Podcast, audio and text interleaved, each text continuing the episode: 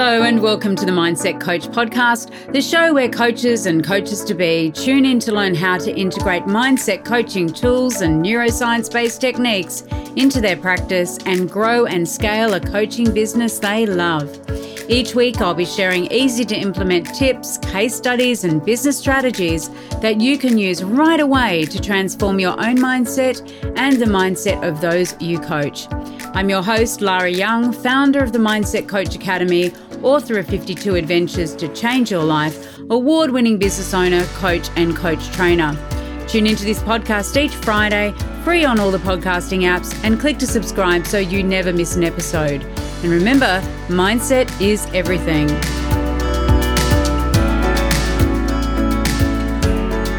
Hello and welcome.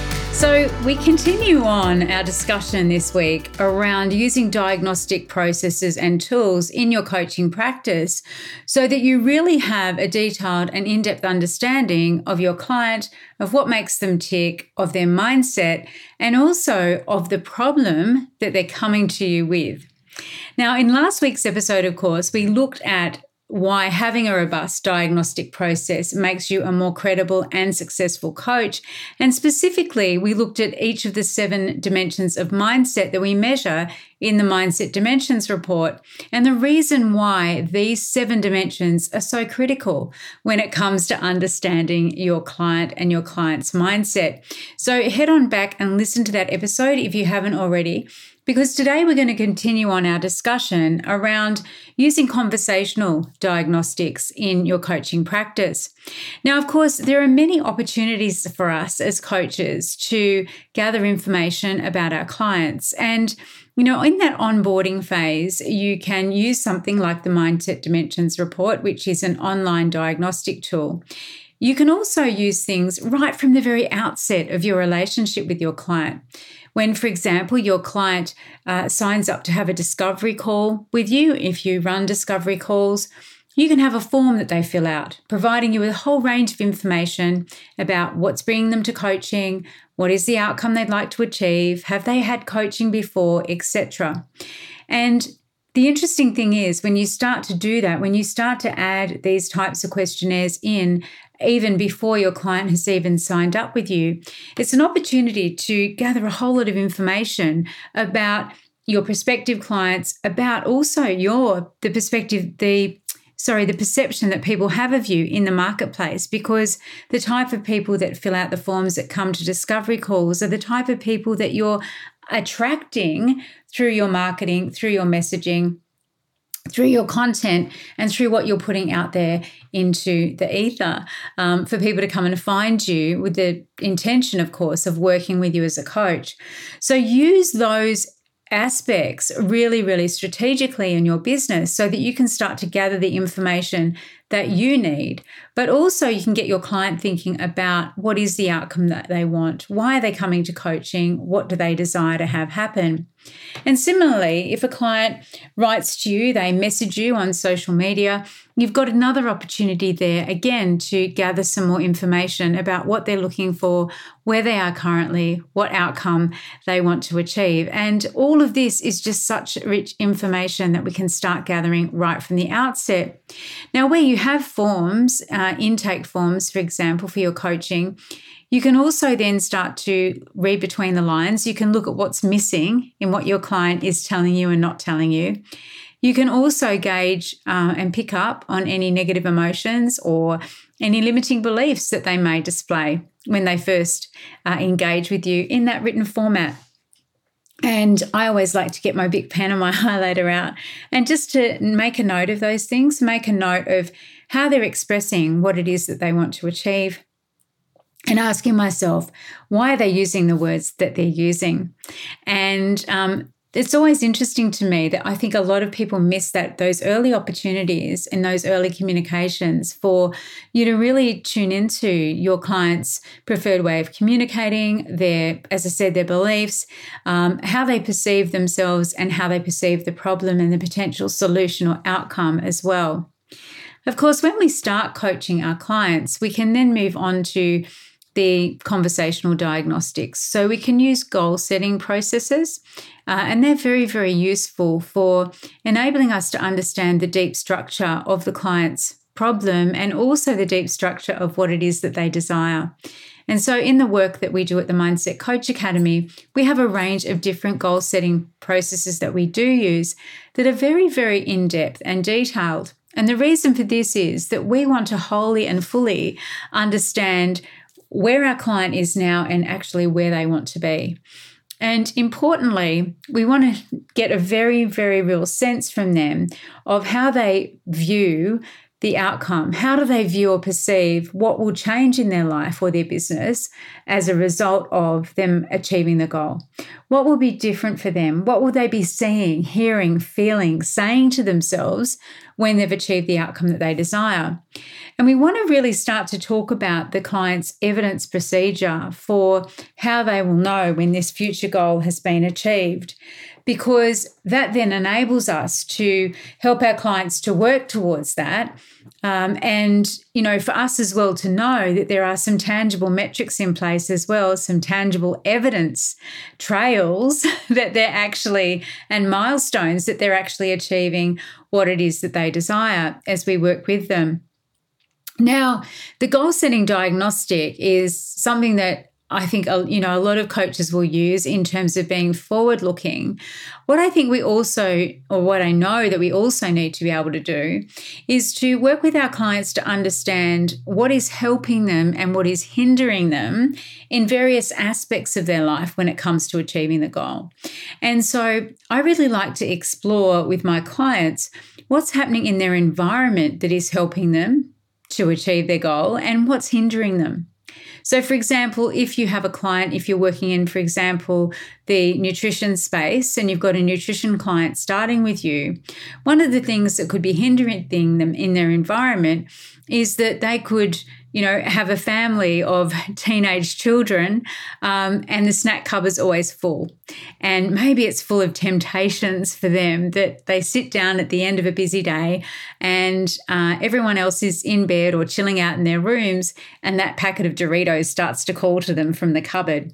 Now, so from an environment perspective, we want to know that about our client because then we can know uh, what sorts of things we need to help them with in terms of helping them with habits and strategies around perhaps having that conversation with their family um, about maybe doing something other than that snack cupboard or you know bringing in some healthy snacks uh, for the person that we're working with bringing in something that works in line with the nutrition plan that our client is going to be working with so, the other thing that may be going on in the environment, maybe the person doesn't know how to cook healthy, nutritious food. So, this again becomes have they got the equipment to be able to do it? Do they have a steamer? Do they have a juicer? Do they have the things that they need to be able to, you know, cook the meals on the meal plan? Then you may also start to look at well, do they actually have the skills to be able to do it? I know a lot of um, a lot of people will come up against a barrier, even in looking at what they view to be a complex, healthy, nutritious recipe, and they balk at the first hurdle. They think to themselves, I can't do this because they've never perhaps even come across some of the ingredients before, or they've never really cooked in that way before. So sometimes what we need to do as coaches is to identify those skills gaps that the client doesn't have the ability to actually do what it is that we're asking them to do. And that's important to know. You know, similarly, if you're a coach working with someone around their visible visibility on social media, they may actually not know how to use certain applications. They might not really be um, au fait with Instagram or Pinterest or LinkedIn, Facebook. They may not really have the technical skills to be able to record themselves or, you know, film a video or get the lighting to the stage where it looks professional.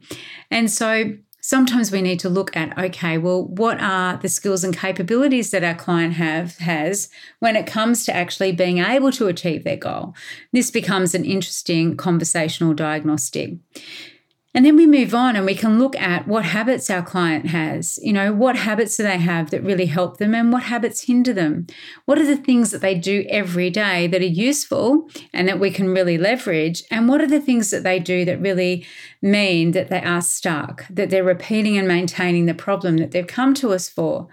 And so, for example, if you have someone who is binge eating, then or you know eating from for emotional reasons and we start to help them to recognize the triggers. And again i'm just using the nutrition or health coach example then that is a really you know it's powerful information for us to have. You know what are the situations in which those doritos become really really tempting for you? You know what has to happen before the thought of the the doritos comes into your mind and then you're actually eating them? Because you know, none of us at, the, at, this stage, as far as I'm aware, have the ability to just blink our eyes as Jeannie did and, you know, have that bag of Doritos on our laps. We have to actually think about the Doritos. We have to actually get up and go to the cupboard, get the Doritos, come back down, sit down, open the packet, and then start eating. So there's quite a few steps, aren't there, in the Dorito eating strategy or the Dorito having a craving strategy and habit. So you know, we really want to explore with our clients what are all the steps that they take? What is the strategy they run for actually going from sitting on the sofa after a busy day and to be sitting on the sofa and eating the Doritos? Now, I'm giving you very simple examples here, of course, and you can see that, and maybe think about with your clients, you know, there are complex strategies that our clients do run. When we know what they are, when we know how they know it's time to feel like an imposter, how it's time to, you know, feel a lack of motivation or to buy that pair of shoes or to run any of those behaviors that don't serve them well. When we have that strategy, then we're in a really good position in terms of being able to help them to change it and to change that habit that they're running. Want to learn more about how you can become a certified mindset coach? Head on over to our website, www.mindsetcoachacademy.com forward slash coach certification, and you'll find all the information that you need, along with a button to book a call with me to talk about how you can become the best coach you can be. Now, the next thing we really want to dive in deeply with our client on uh, their beliefs. What do they believe is possible for them? What do they believe they're capable of? What do they believe they're deserving of and worthy of when it comes to achieving their goals? And so diving in and understanding what beliefs the client has that really help them and then those beliefs that hinder them is very powerful because of course then we know once we know what those beliefs are that are hindering them we can actually remove those beliefs. We can work with our client at the conscious level, the subconscious level, and the unconscious level to eliminate those beliefs and pave the way for success. We can install new beliefs, of course, that further support the achievement of their goals and support them in taking action. The next thing that we want to really understand is our clients' values. And, you know, I love using values elicitation and values hierarchy work for this, where we actually sit down and have a conversation about our clients' values in relation to the area that we're coaching them on. So, in the example of nutrition, we would very much focus on what are our clients' values around their health. And we would elicit those values. We don't just stop there though, because we really want to know what each of those values specifically means to our client. What does that value actually mean to them? Because for one person, freedom might mean one thing, and for another, it'll mean something entirely different. If we just take values at face value, then we're not really getting into the deep structure of that. We're not getting into the deep structure, the deep mindset of our client when it comes to understanding what that value actually means to them in a real tangible and practical sense.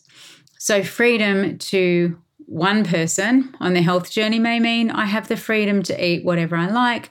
To someone else, it might be I have the freedom to choose any clothes that I want to wear. To someone else, it may mean, well, I've got the freedom to go out and, you know, play and enjoy holidays with my family. So, you know, whichever values your clients have, you do want to explore them. You want to know what they're doing when they're experiencing that value. And then we want to understand, of course, where any values are out of alignment or where they're saying something's important to them, but actually they're not living it. It's not a reality in their lives. It's not evident. The behavior that supports the value is not evident, or they're not feeling that that, that, that value is fulfilled within them. And so, you know, using that diagnostic process to determine and elicit your client's values in a conversational way is very, very powerful. And it's as simple as saying to your client, what's important to you about your health? And then writing down their responses and then having them rank those responses and then discuss with them the order of them um, and what they actually mean. So, asking a series of questions around the values to you know, ask them, well, what does success mean to you? When you are successful, what are you doing? Um, when, how do you know when you have success? And simple questions like that really do help to, to give us a full understanding of how our client represents success to themselves.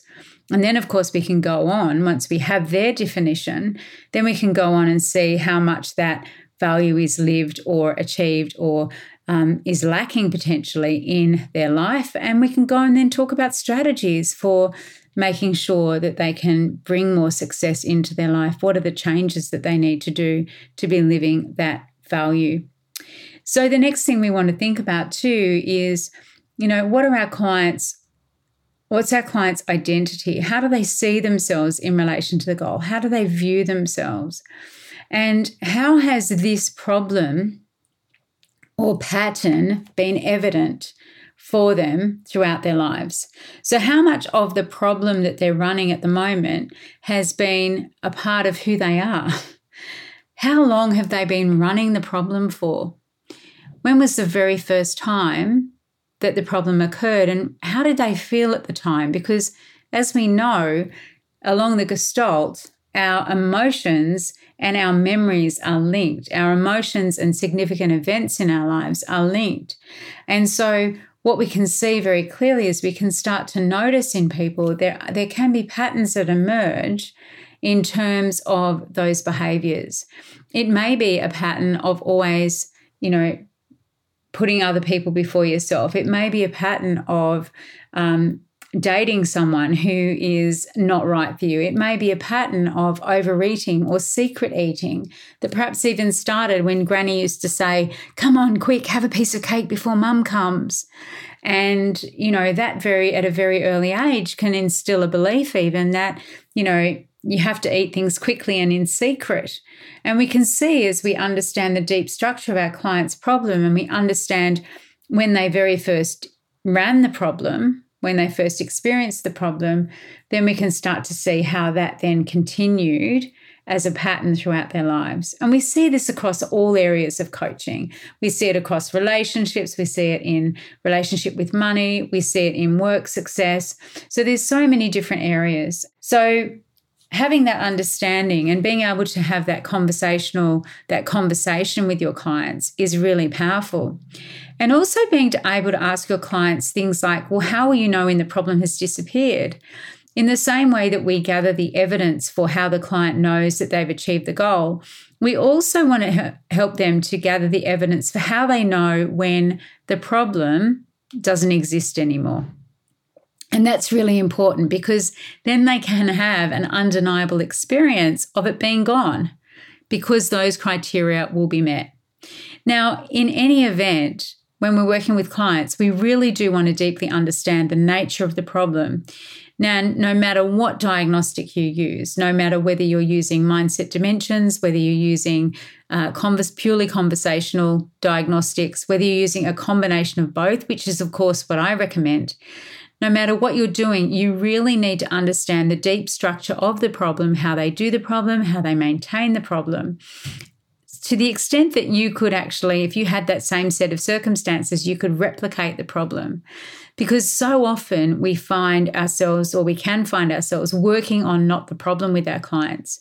And so taking the time at the outset of that coaching relationship to really understand the deep structure and the nature of the client's problem really enables us then to work on the problem. And of course, then to use the modalities, the tools, and techniques that are going to help our client to achieve the outcome that they, they desire to find the solution to the problem and to move forward in their lives and businesses in a way that really reflects who they are and what they want, who they want to be, what they want to do, so that they can fulfill their dreams and live the life that they desire. And that is so, so powerful.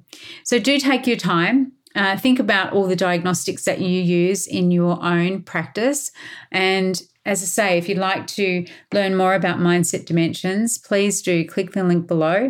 Mindset Dimensions practitioner certification is, of course, also included in the Mindset Coach certification. We're enrolling for our next program right now. So jump on over and have a look and explore. I'm Lara Young. It's been a pleasure, and I will see you next week. Bye for now. Well, that wraps up this week's episode of the Mindset Coach podcast. Remember to join us next week for another episode and subscribe on iTunes. Leave us a review if you've loved it, share it with your friends. And I really look forward to learning how you're implementing the tools and techniques that you're learning here. Mindset is everything.